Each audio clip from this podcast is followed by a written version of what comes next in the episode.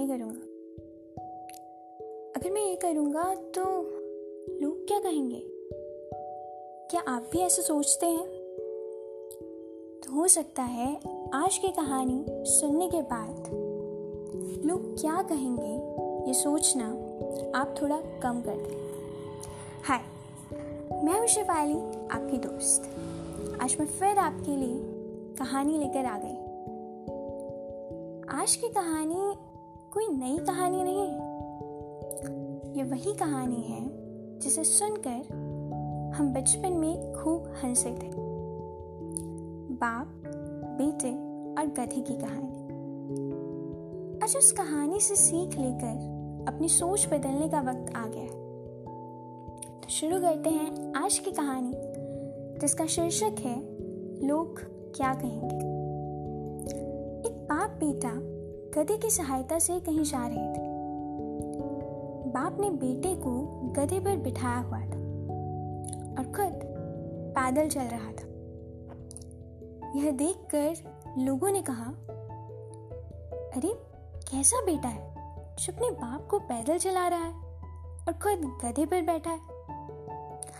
लोगों की बात सुनकर बेटा नीचे उतर गया और अपने पिता को गधे पर बिठा दिया और वे आगे की राह पर चल पड़े। कुछ ही दूरी, कुछ ही दूर चलने पर वापस लोगों ने उन्हें देखा तो बोले, अरे, कैसा बाप है, जो अपने बेटे को पैदल चला रहा है और खुद आराम से गधे पर बैठा है? यह बात सुनकर पिता भी नीचे उतर गए और दोनों बाप बेटा पैदल चलने लगे। कुछ दूर चलने पर लोग मिले तो बोले, अरे, कैसे मूर्ख लोग? जो साथ में गधा होते हुए भी पैदल चल रहे हैं। ये बात सुनकर दोनों बाप बेटे का दिमाग खराब हो गया।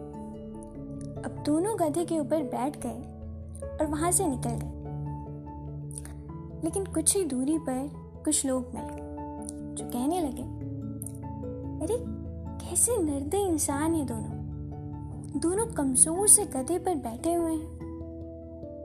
इनमें दया नाम की कोई चीज़ है भी या नहीं? इस कहानी से एक बात तो स्पष्ट है कि आप चाहे जो भी कर लो, लोग कुछ ना कुछ तो कहेंगे। जब आप लोगों के अनुसार काम करोगे तो वे आपकी सराहना करेंगे। और जब आप उनके अनुसार काम नहीं करोगे तो वे आपकी आलोचना करेंगे। इसलिए तो कहा गया है कि सुनो सबकी, पर करो अपने मन की। लोगों का क्या है? आपके असफल होने पर वो आपकी बुराई करेंगे। और आपके सफल होने पर आपके बारे में अच्छा बोलेंगे।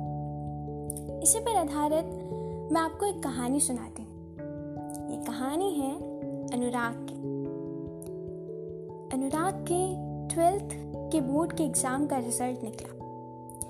उसकी परसेंटेज इतनी अच्छी नहीं आई। उस दिन उसके अंकल उसके घर आए और उसके पिता से कहा, भाई साहब, मैं तो पहले ही कहता था, लड़का कमज़ोर है पढ़ाई में। फिर उसके कुछ दिनों बाद अनुराग का इंजीनियरिंग के एग्ज़ाम का रिज़ल्ट भी आ गया। इस एग्ज़ाम में भी अनुराग के ज़्यादा अच्छे मार्क्स नहीं आए। उसके अंकल उस दिन फिर उसके घर आए और उसके पिता से कहा, भाई साहब, मैं तो पहले ही कहता था, लड़का कमज़ोर है पढ़ाई में, समय बीतता गया। अनुराग पास ही में एक इंजीनियरिंग कॉलेज से पढ़ाई करने लगा। अनुराग को लिखने का बड़ा शौक था। उसने कॉलेज में एक थिएटर ज्वाइन कर रखा था, उसमें भी वह प्लेस के लिए स्क्रिप्ट लिखता था। और कुछ संयोग ऐसा हुआ कि उसे एक दिन एक बहुत बड़ी फ़िल्म के लिए स्क्रिप्ट लिखने का मौका मिला।